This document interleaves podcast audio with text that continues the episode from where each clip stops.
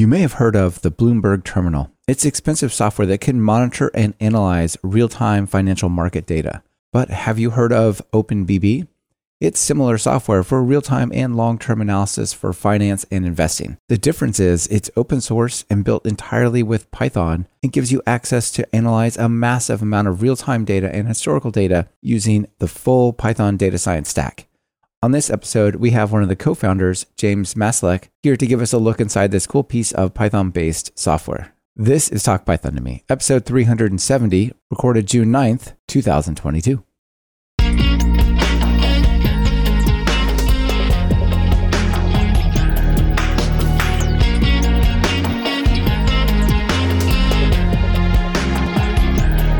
Welcome to Talk Python to Me, a weekly podcast on Python. This is your host, Michael Kennedy. Follow me on Twitter where I'm at mkennedy and keep up with the show and listen to past episodes at talk python dot f m. And follow the show on Twitter via at TalkPython. We've started streaming most of our episodes live on YouTube. Subscribe to our YouTube channel over at talk python dot f m slash YouTube to get notified about upcoming shows and be part of that episode.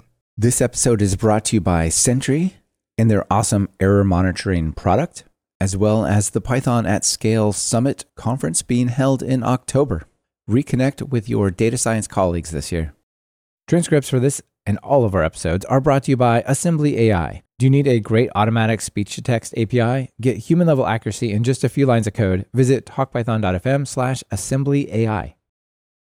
James, welcome to Talk Python to Me. Yeah, no, thank you uh, so much for having us. I'm um, looking forward to the next hour or so. Yeah, so am I. I ran across OpenBB not too long ago. I talked about it on my other podcast, Python Bytes, I do with Brian Hawken. We cover like interesting projects and news and whatnot. And like, dang, this thing is...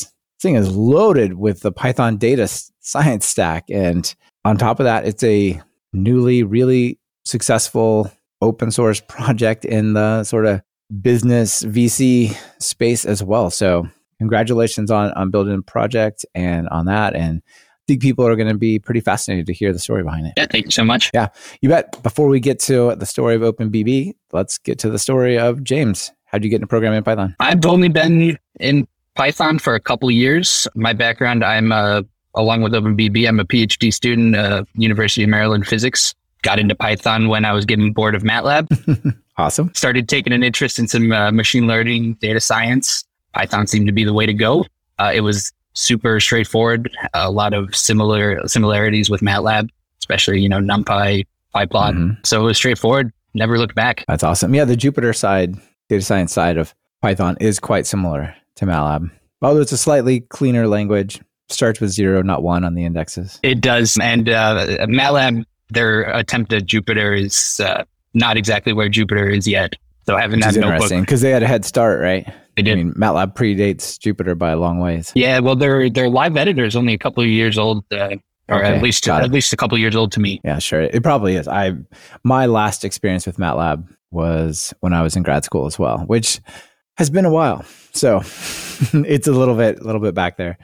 Awesome. Well, that sounds like really fun. I guess you started playing with Jupyter and the various data science tools for physics, right? Not for finance. Correct. Uh, correct. It was, uh, you know, NumPy, all that fun stuff for doing some physics, SciPy calculations. Right on. I did go right into the machine learning Kaggle. Fantastic exercise. Really, actually my first, uh, my first dive into Python. I love doing these uh, N F L Uh, challenges that they have every year. Mm-hmm. So that was where I first first fell in love with the language, if you will. N F L's challenge sounds really interesting. I've seen some Kaggle challenges and done other similar type of challenges, but I'm not familiar with this one. Tell us about it. Every year, it seems like they, actually they have a couple, as far as I know. Uh, they usually do like an analytics one where you got to present some kind of notebook, and then a numeric one. You know, think of you're watching Sunday football, A W S, which actually if you Got my got my Bills flag in the background. Yeah, right on. This particular one that I started on, you know, you were looking at, you were given the information at a given point in time, and you were to estimate using whatever machine learning, not machine learning, how far the runner would go. And so that was a great introduction. Voronoi regions and decision trees, all that fun stuff. I think those kind of challenges are really interesting because they don't require you to be developer or code enthusiast. You can just be excited about football. Yeah. And it could drag you into programming instead of the other way around. Yeah, actually the way that I did it, and uh, I don't think I did, I didn't do too great on the challenge, uh, you know, no medals or anything, but I actually treated it as a physics problem, as a, all the players as a gas particles and this fun, fun stuff. So there was, really wasn't any machine learning there. Interesting. And just sidebar, I got to say the Chiefs, Bills, I'm a Chiefs fan. I grew up in Kansas City. Got to say, that was one. That's probably the best game of all last year out of all the games. That I, was, that's the best game of all time. I mean, I mean, maybe not. It's a little painful if you're on the Bills side, but wow, what an insane game. All right. I, I don't want to make it a football show, but that was the highlight of the entire year, I think, actually. Hey, well, low light, low light on my side. the low light. Yeah, because uh, for those who don't know, basically the, the Chiefs came back and beat the Bills in the last like minute and a half in some insane way, which is unfortunate, but it was really exciting. All right. Final background question. What kind of physics did you study? So I do uh, atomic, molecular, and optical, uh, particularly cold atoms and optical lattices, Fouquet periodically driving, this kind of stuff. Cool. That sounds awesome. All right. Well, let's talk about this, the space of these things that you, this thing you've created here. So what you've created is something called OpenBB, which described as the most affordable, advanced, open, customizable investment research platform. And to me, from the outside, not having a ton of experience, this looks like maybe a competitor to a Bloomberg terminal, which I hear is is required basically if you're a stock trader, an investor that's doing, you know, sort of real-time interaction with the market. I do have to take a step back as well and say that uh, I'm the founder of this program uh, or this project, Didier. You know, he's the one with the real insight. I was just lucky enough to join on early to build a lot of this with him. Mm-hmm. He spent his Christmas uh, coding this and, uh, you know, from there. But to uh, but to talk a little bit about it, yeah. So the I, I don't like to call us a Bloomberg competitor. You know, Bloomberg has been in the game for quite a long time. They're very advanced. They have all the markets and whatnot. Sure. People will say, well, you do you have this one feature? Well, then we can't. You know, like it's it's not like a competitor because it has that other. Yeah, sure. But from a really high level perspective, it kind of is in that realm, right? Right, right, right. At a high level, yes. We're trying to achieve a lot of the same goals, right? Investment research that's free, open source, and available to anyone. We want to target, you know, the people who can't drop twenty-five grand a year for the terminal. Yeah. You know, what's interesting to me, what what struck me about this is it's not just, oh, here's a an open source version or here's a free version or a cheaper version that would be something of a stand-in for that type of thing. But here is something that is from the ground up embracing all of these data science tools and libraries from the Python space. Mm-hmm. So to me, this looks like an completely customizable, programmable, extendable thing for people who have Python skills. And in that way, it's massively better than a lot of these commercial projects, right? That's exactly it, right? So Bloomberg is the big name in this space. You know, you got your icons, your refinitives. There's a lot of great other other tools. You know, you got koi fin money dot net terminals out there,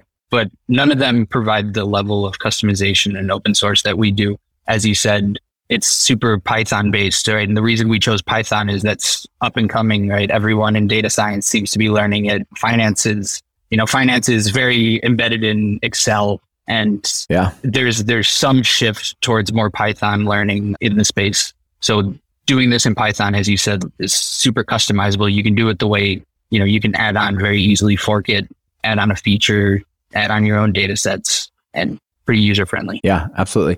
You know, just to sort of back up what you're saying, pre-COVID, I was hired by an investment firm to actually spend time with their day traders. And it was weird because they're like, well, they can't be away from their desk when the market is open. So this class has to start at four thirty or five p.m. and then go for a little afterward. So it was a, it was an interesting setup, but it was just that. It was a bunch of traders who were using Excel to try to figure out how well they were doing. And then a couple of people on the team were like, we have to learn Python. We have to get better tools. To, so I went and helped them learn Python so that they could stop using Excel and start using Python. It's absolutely where a lot of this momentum is going. Yeah, I think that they complement each other very well. You know, Pandas, I don't think anyone can say enough about how great Pandas is. You know, you can enter in all of your, whatever your trades are, whatever your research is, and it's right in a Jupyter notebook in one line. Yeah, yeah, absolutely. Not to say stop using it, but there's there's a ton of stuff happening in the financial space around Python. And I do believe that Pandas actually came out of investment,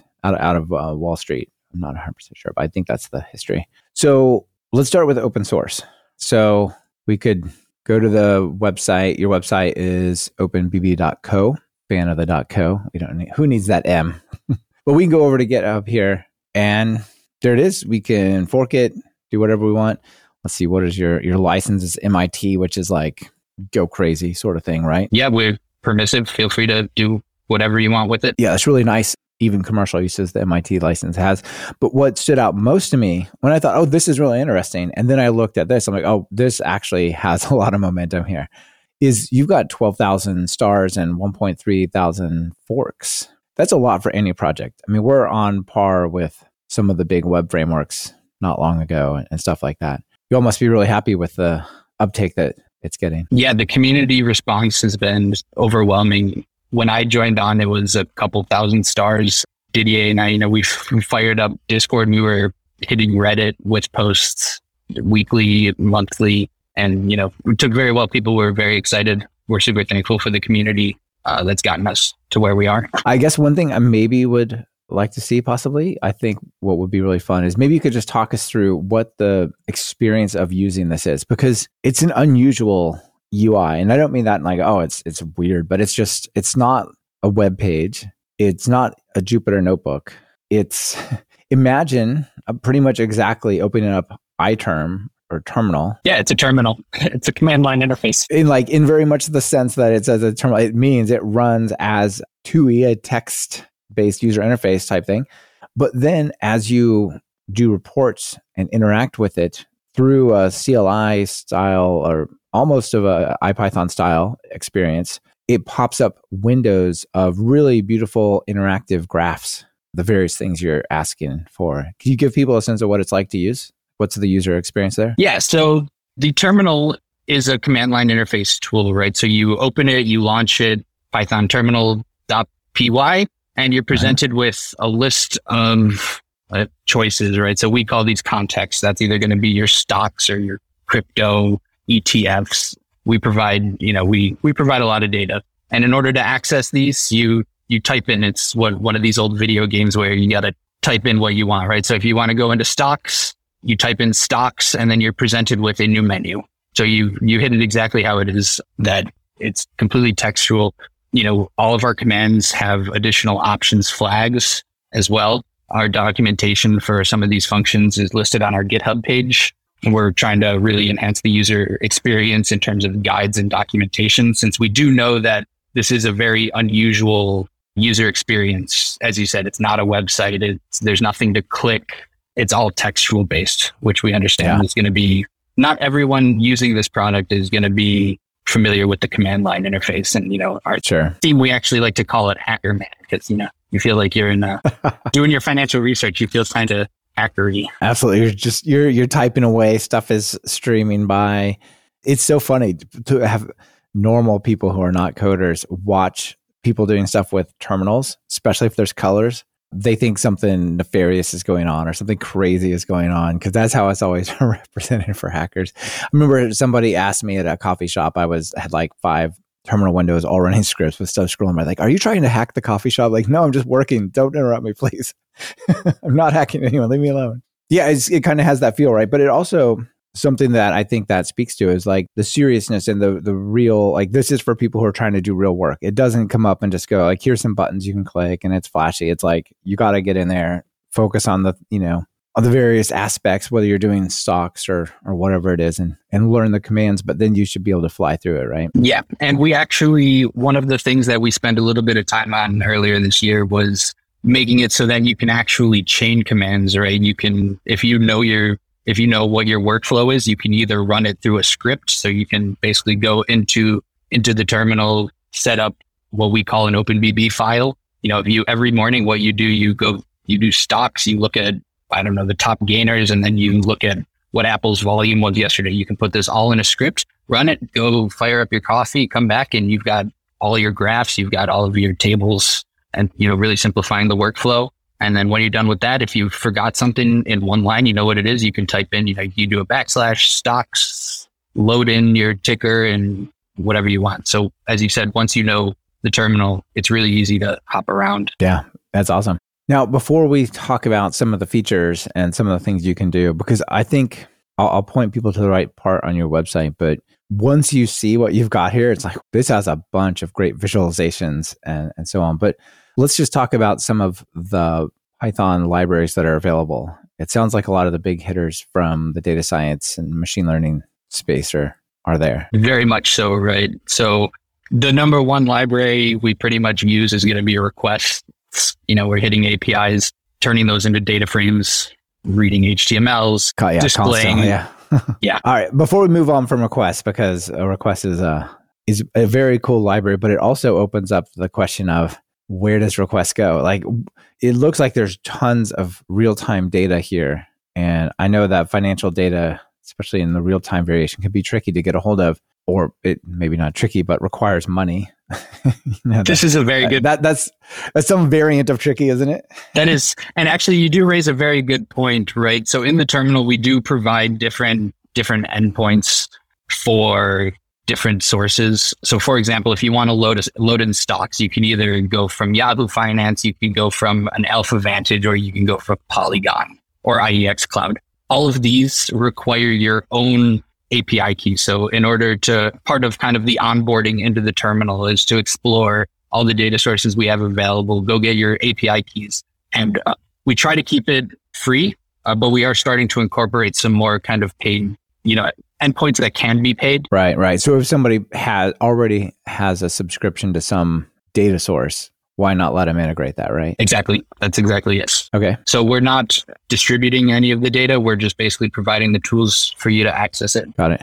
Yeah, that sounds sounds really neat. Is there some web scraping, some beautiful soup, or is it all A P Is? There is. So we try to keep it to A P Is. Because they're more stable. Yeah, more you never open. know what yeah. tag's going to change. But yeah, Beautiful Soup is is in there, right? Beautiful Soup's a great library. Mm-hmm. There is web scraping, you know. Yeah, I figured, you know, like sometimes that's just how it works, right? Sometimes people don't have A P Is, but they've got websites. They do. It's kind of a, a cumbersome A P I if you go to it. I've also become a fan of Pandas. Uh, just uh, you can, Pandas will do all that for, do the scraping for you uh, with the read H T M L if you just type in a link. I was blown away. Chris Moffitt did a course for TalkPython on replacing Excel with Pandas and stuff, and some of the things you can do to get data off the internet with Pandas. I'm like, why don't I just do this? This is so much better. You could point it at a web page that might have a whole bunch of text and images, and and somewhere in there's a table, could be multiple tables. You can say, go to the third table and get me that as a data frame, and bam, they're like, even with Beautiful Soup, that's there's a lot of steps to get to a parsed data frame with header values. Columns. Yeah, Pandas is fantastic, and you know that's a lot of a lot of requests, a lot of Pandas, a lot of. This portion of Talk Pythonomy is brought to you by Sentry. How would you like to remove a little stress from your life? Do you worry that users may be encountering errors, slowdowns, or crashes with your app right now? Would you even know it until they sent you that support email? How much better would it be to have the error or performance details immediately sent to you, including the call stack and values of local variables and the active user recorded in the report? With Sentry, this is not only possible, it's simple. In fact, we use Sentry on all the TalkPython web properties. We've actually fixed a bug triggered by a user and had the upgrade ready to roll out as we got the support email. That was a great email to write back. Hey, we already saw your error and have already rolled out the fix. Imagine their surprise. Surprise and delight your users. Create your Sentry account at talkpython.fm slash Sentry. And if you sign up with the code TalkPython, all one word, it's good for two free months of Sentry's business plan, which will give you up to twenty times as many monthly events as well as other features. Create better software, delight your users, and support the podcast. Visit talkpython.fm slash Sentry and use the coupon code TalkPython.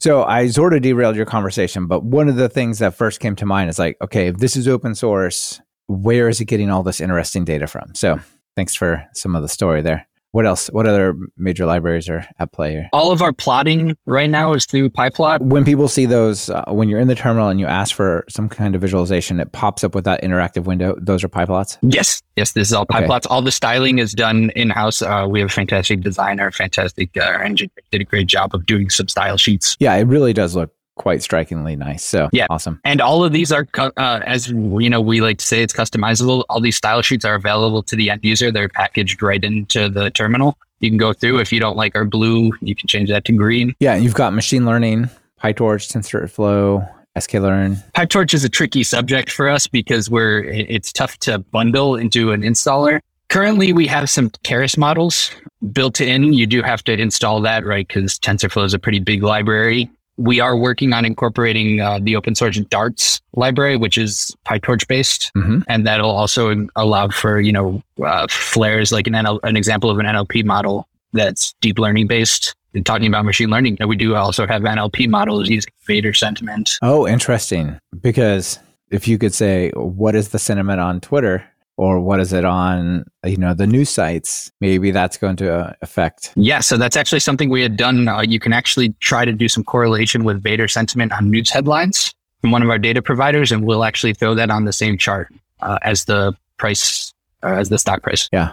Okay. Super cool. All right. Now, before I, I was going to ask you about how to like sort of do your extra, your add your own extras to it, but let's actually go and just talk about some more of the like the visualizations and some of the the pictures. The graphs that you guys, types of questions you can answer, basically. Yeah, of course. Yeah. So you can get it through a Windows or a macOS installer. Correct. Are you doing something like using Py to App or Py to E X E or PyInstaller or something like that to try to bundle it all up? Or is it just sort of a, a scripted, make sure you got Python? We bundle with PyInstaller. PyInstaller? Yes. Okay. So we use PyInstaller. By we, I mean our engineering team. That's a little above my, my ability there.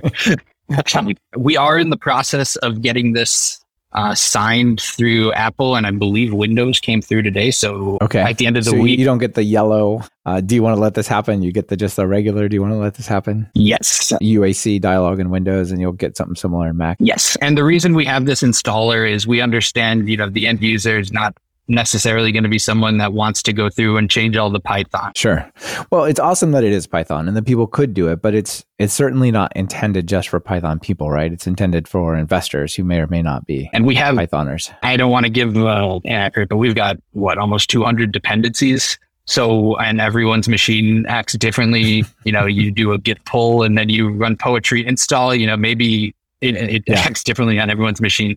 So we wanted to provide this option for folks to be able to just click a button and have it right there. Well, I think it's great. And, you know, that is ideally how software should be delivered, right? You shouldn't have to like build it and download all the pieces. You just go, here's the thing I click, I put it there, and now, now it runs. But it's often not how it is distributed. I guess just calling out other two, two other ways people get it. They can go to Anaconda and get it there. And you can also do a Docker yep. type of thing, right? If if you want, but yeah, yeah cool. For developers, if you want to, you know, you can do a git pull with your Conda environment, fork it, feel free to change it.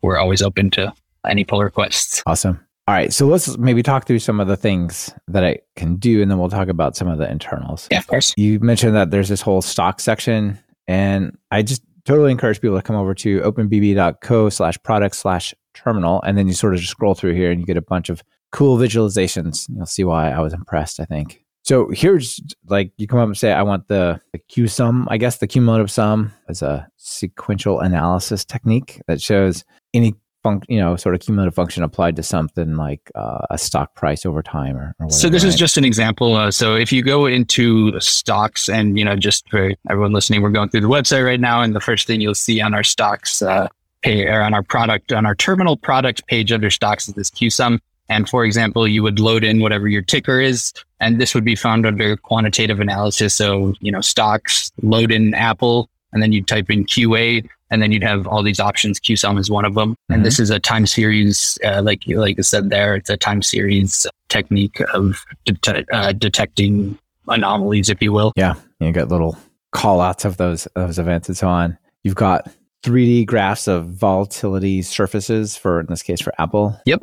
Volatility surface, uh, you know, they're big. Um, everyone loves their volatility smiles. And so, you know, you can show the, you can show the implied volatility as a function of time to expiration and strike price right there. And I guess because these are, do you say Plotly? I'm sorry, I forgot the, PyPlot's what you said. We use PyPlot. PyPlot. Okay. Plotly, I think, so I've kind of, early on, I did some plots in Plotly, and there may be some laying around that, you know, the interactive interactivity of Plotly is very nice. Right. So what I was going to say is when these pop up with the PyPlot stuff, you can basically explore the graphs just because it's like the nature of those tools, right? Yeah, PyPlot has an, uh, what is it, plt.ion that will allow you to use the interactive. So you'll pop up, you'll be able to zoom or pan uh, with the usual buttons in the, the window. Okay, let's, you, you mentioned the sentiment. So there's sentiment news, yep. Instantly correlating article headline sentiment through N L P models. Yes. Historical price.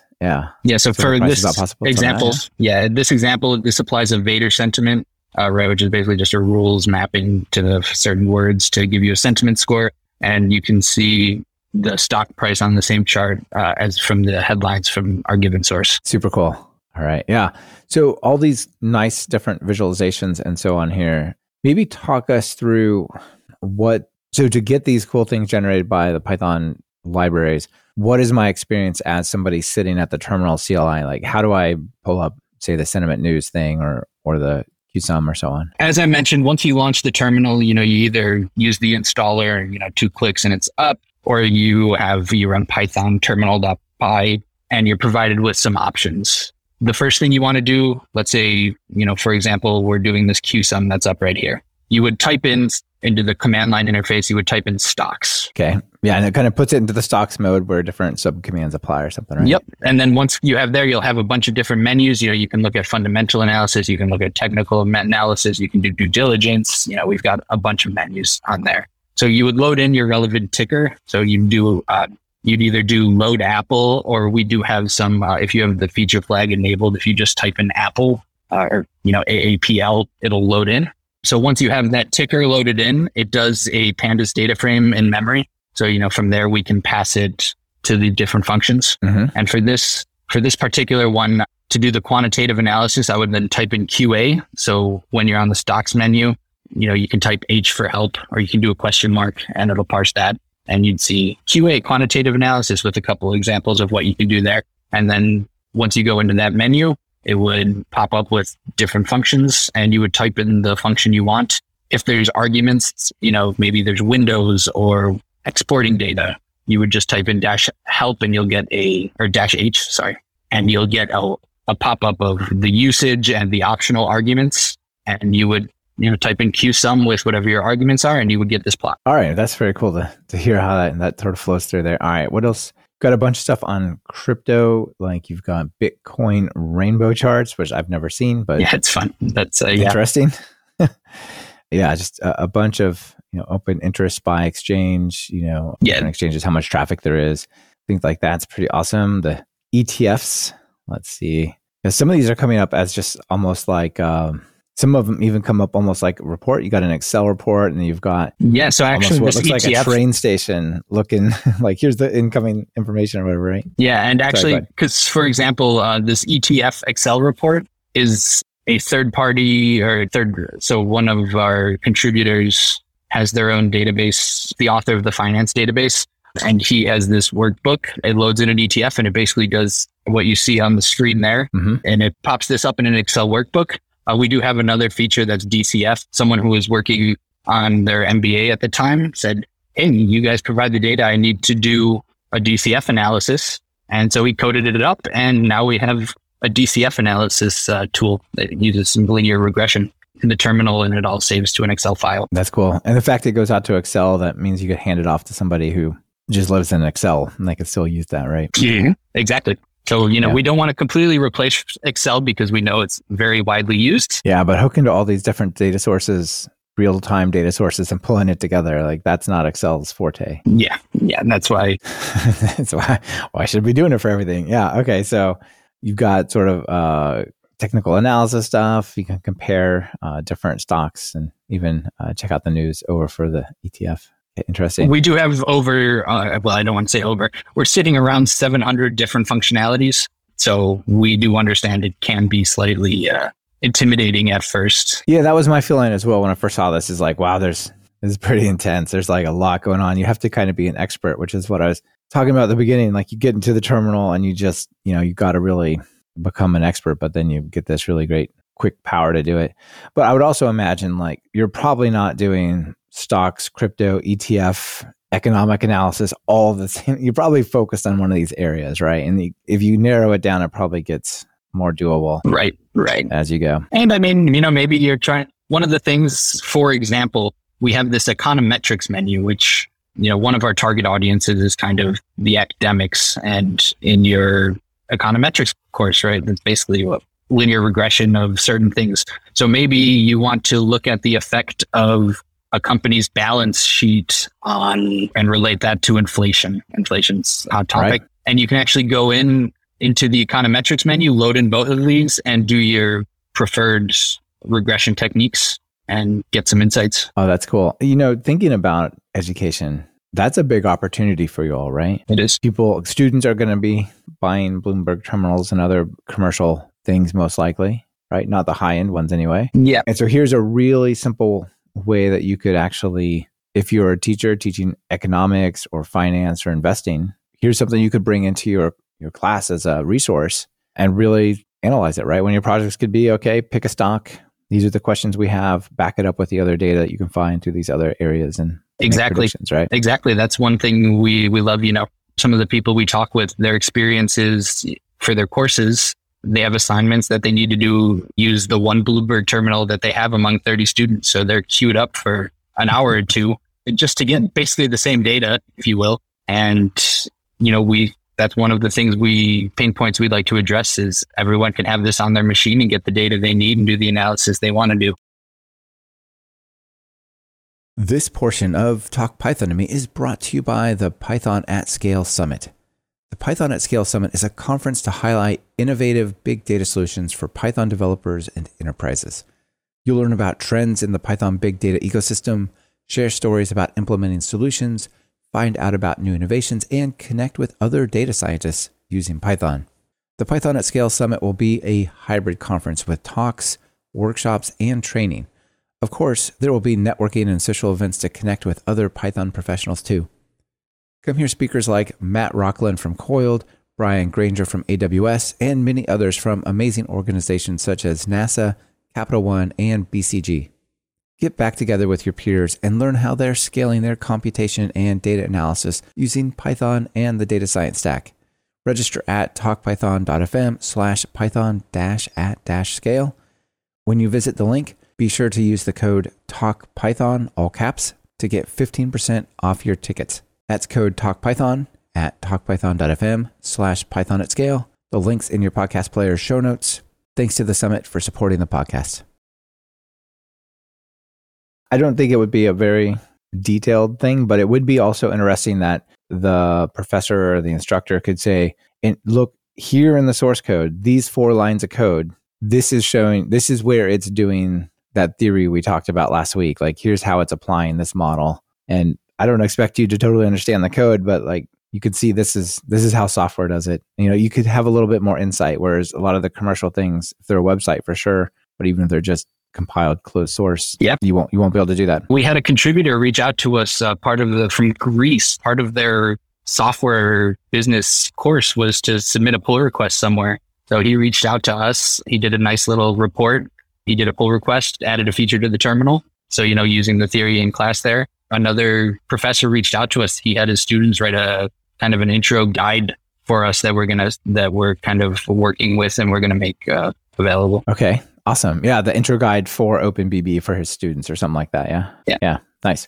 All right, let me just sort of skim through here. There's a yeah, there's a, there's a lot features. So I'm I'm not so sure I want to touch on all of them, but every single one of them you come to almost like some of them are just sort of tables, but so many of them like this portfolio optimization. You know, it's yeah. it's beautiful. It looks really good. And the pie plot's really good. Uh, the rainbow chart's always a fun one. It's, you know, it's really pretty. I like it a lot. These are these are great. So I just, to me, it feels like something if I were working, doing this kind of stuff, it would be pleasing to sit down and, and look at these graphs and this analysis rather than, oh, well, you know, there's just some software you look at, like it, it does the job, but it, it doesn't make you feel good using it while it's doing the job, you know? Yeah. Battleship Gray or I don't know, something and like also, that. I, like I mentioned too, we let you can customize the colors, even if you want to change the terminal colors. When you launch our terminal, you'll see some blues and reds. If you want it to be orange and green, you can go in and change it. It's fully customizable. Cool. So there's a, a Jupyter section as well. There is. Yeah. Tell us about the Jupyter section. I think that's a, a super big tie-in for Python people. There's two ways you could really make the most out of Jupyter. The first way is we've started kind of building an A P I wrapper for a lot of our, our functions.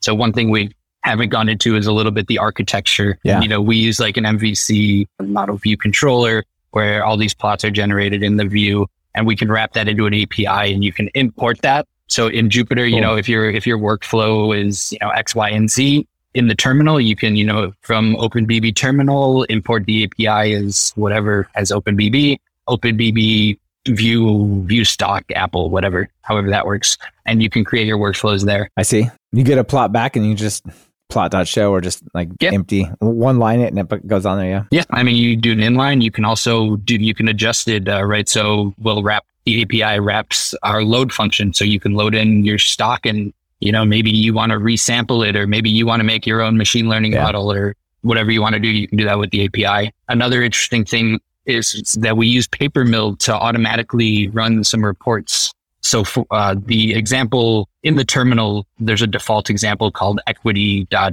uh, well, it's equity dot I P Y notebook. Mm-hmm. And if you go into the terminal, so once it launches, you go to the reports menu just by typing reports. You type in equity Apple or whatever your ticker is. It'll run through Papermill, which automatically fills in, you know, your ticker, whatnot, generates a predefined P D F basically with. It's fully customizable. We have some fun widgets that you can play around with, and you know you can add K P Is. Hey, if I don't know if you if the R S I is high or if insider trading is low, I think those are some of the examples. So you can yeah. create your own custom notebooks, kind of automate your research workflow. That's super interesting. I haven't spoken about Papermill for a while on here, but it's a really interesting project. I think from the Netflix team, right? I have no idea. I think so. Maybe tell people just a bit about what the whole purpose of Papermill is or what it is. Well, we use Papermill for is to basically just automatically execute a notebook template. You kind of have to go a little bit into the metadata of the Jupyter notebook, and there's a cell that has like parameters, and by the terminal, we can parse what the argument is. You know, for example, the ticker, right? Basically all the same commands will be run, just replacing the ticker with whatever is executed. So Papermill is just a really nice, very great tool at wrapping Jupyter. Yeah. It turns uh, notebooks almost into functions that you can call, but yep. the output is the notebook in the form that has the results, the intermediate results and the pictures and everything, not just the answer like a, a function would have. Yep. You get the whole yeah. notebook, and you know, you can customize it, P D F, H T M L. You can send it to your buddies. You touched on the architecture a bit. Maybe we could dive into that just a, a little bit more. What are some of the notable things about how this is built? As I kind of hinted at, actually specifically said,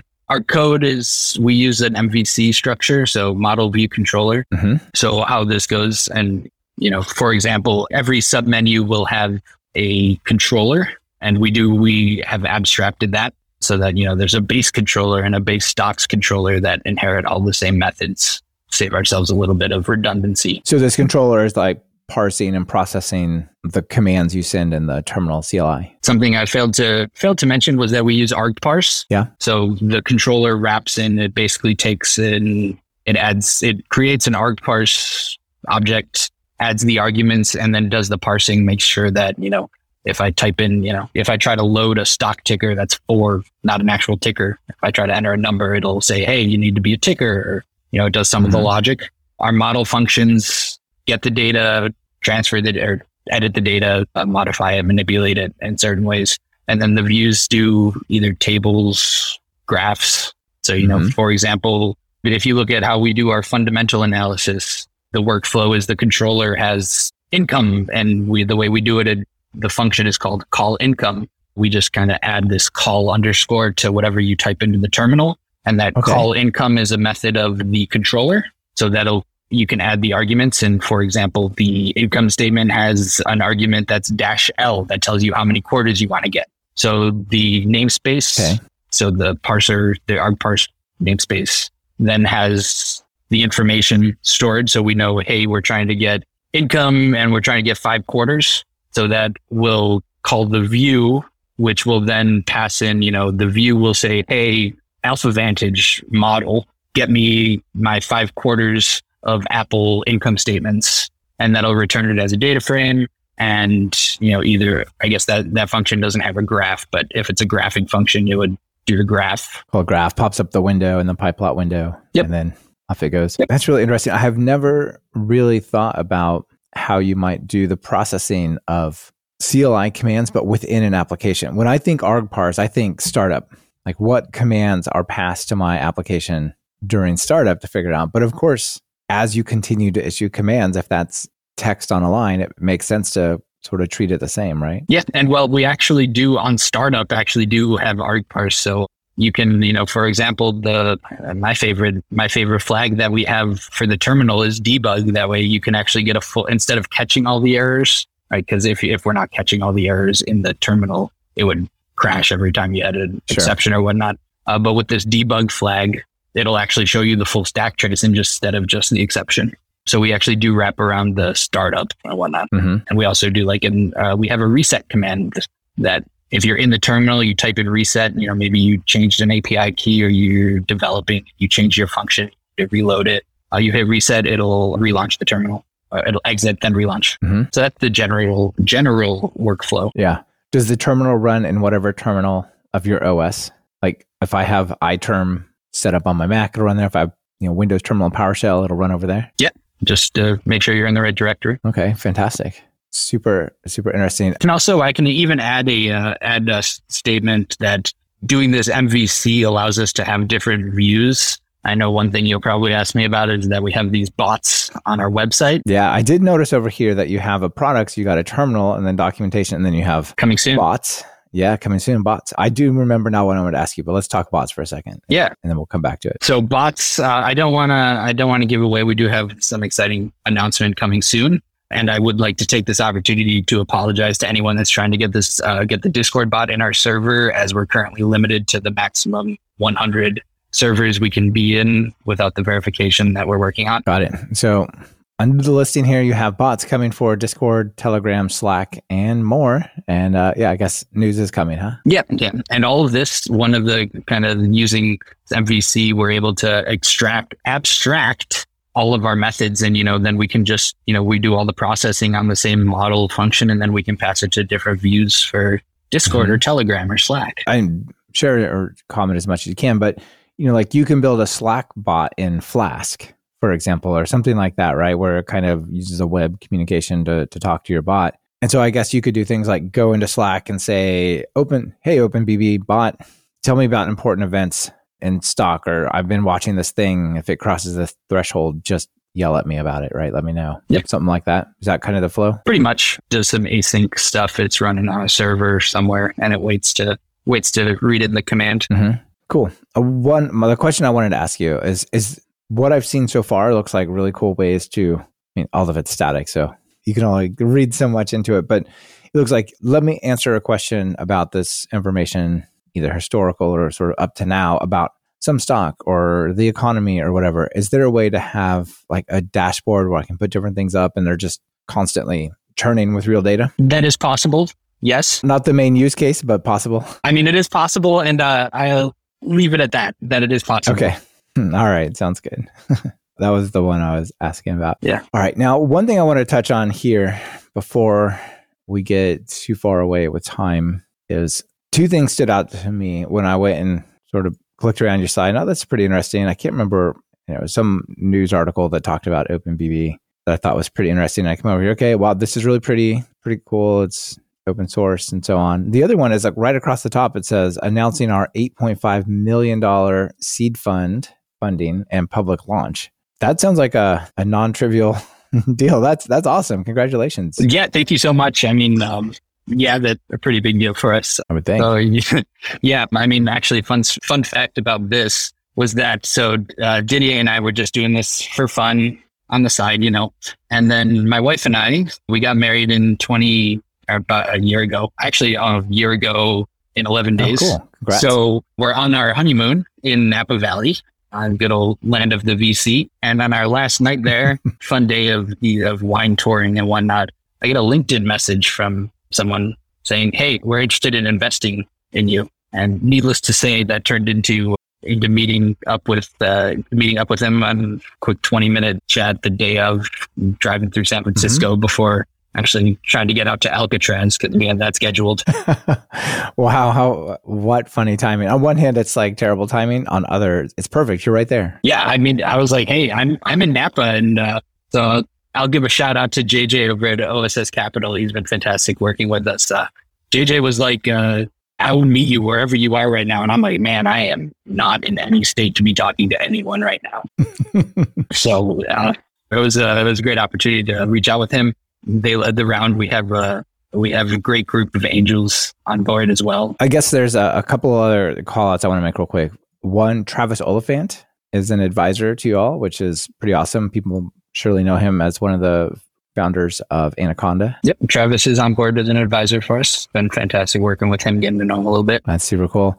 Then also Naval Rivakant mm-hmm. is one of the investors. And I know him from this Twitter storm thing turned into a discussion called How to Get Rich. Have you listened to this? Parts. Yeah, it's pretty interesting, pretty fascinating. So he's involved as well, which is pretty cool. Awesome. I, I think that's really neat. You know, like I said, congratulations to you guys. You keep gonna, gonna keep working on this, but open source projects often struggle to get support. Even when it blows my mind that they do, see projects like Requests or Flask or something like that. And so much of the world and the tech world in particular, where there's tons of extra money and there's not very much support, right? You know, as far as I know, David Lord isn't just mostly on his yacht and periodically accepting P Rs. But if, if you think of how foundational some of these projects are for so many companies, it seems almost like David should be on a yacht. You know what I mean? Like it should be easier for them to get really strong support. And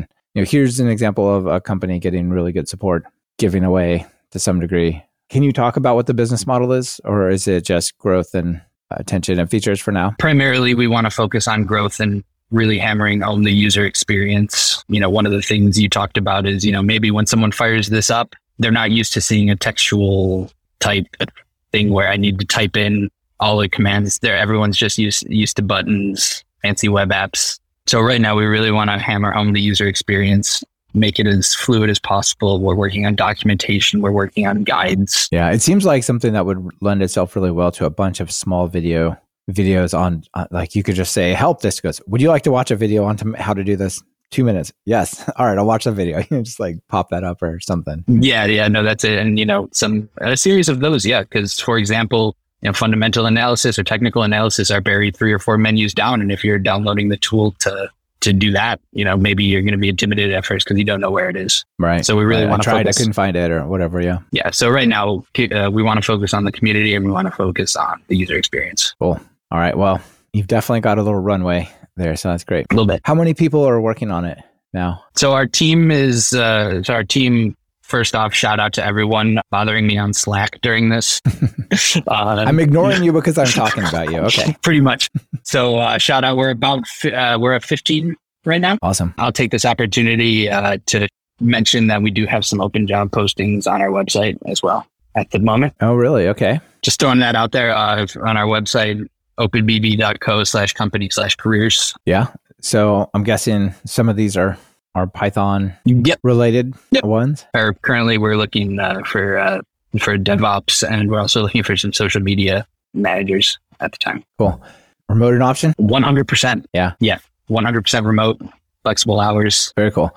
Yeah. I know a lot of people are, are interested in finding new jobs. On one hand, you know, if you're a software developer, you can kind of find jobs pretty easily these days because there's such a demand. But on the other, it's like, well, you can have this job, but all right, you got to move to this city that you don't already live in, or you don't want to move to, or you want to change countries or whatever, right? So I think I think remote's pretty awesome. We're spread out all over the globe, so it's a good time. Yeah, absolutely.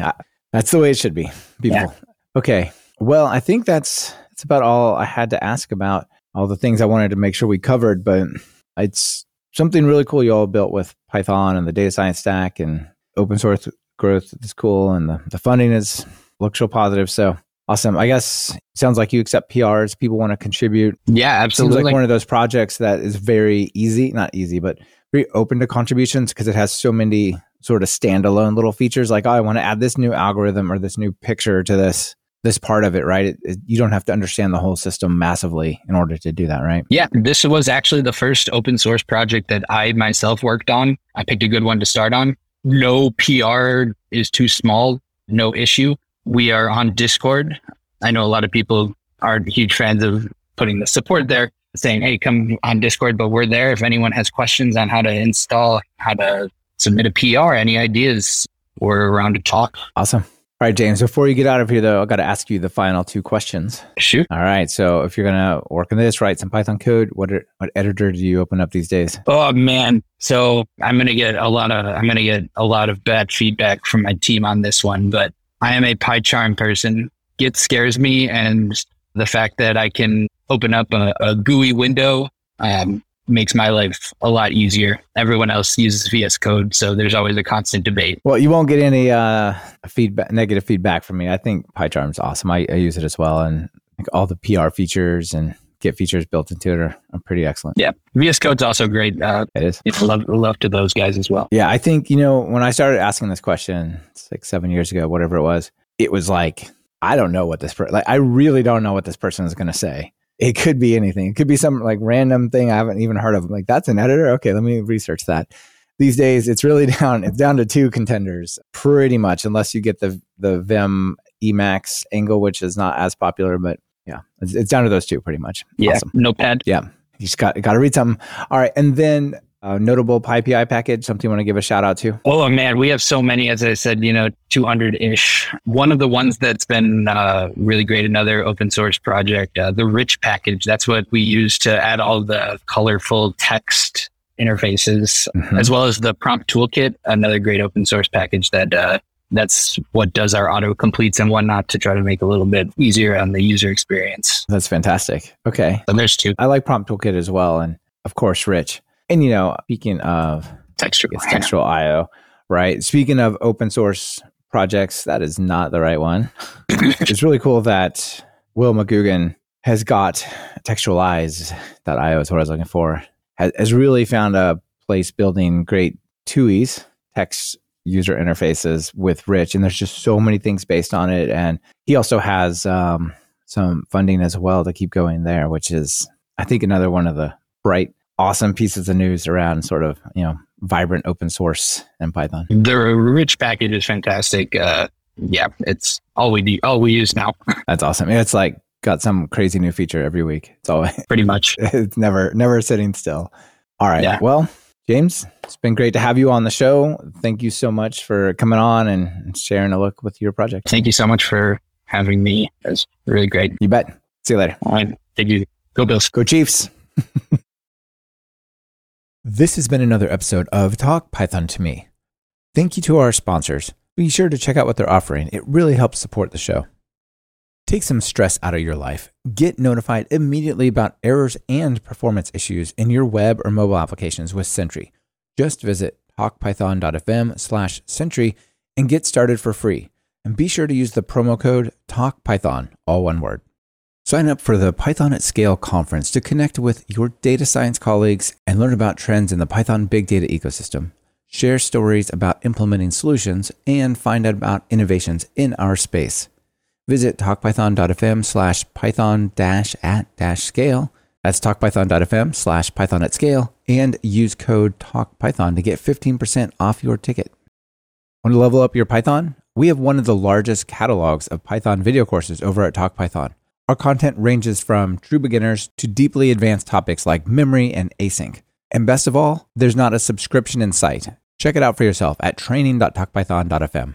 Be sure to subscribe to the show, open your favorite podcast app, and search for Python. We should be right at the top. You can also find the iTunes feed at slash iTunes, the Google Play feed at slash play, and the direct R S S feed at slash R S S on talk python dot f m. We're live streaming most of our recordings these days. If you want to be part of the show and have your comments featured on the air, be sure to subscribe to our YouTube channel at talk python dot f m slash YouTube. This is your host, Michael Kennedy. Thanks so much for listening. I really appreciate it. Now get out there and write some Python code.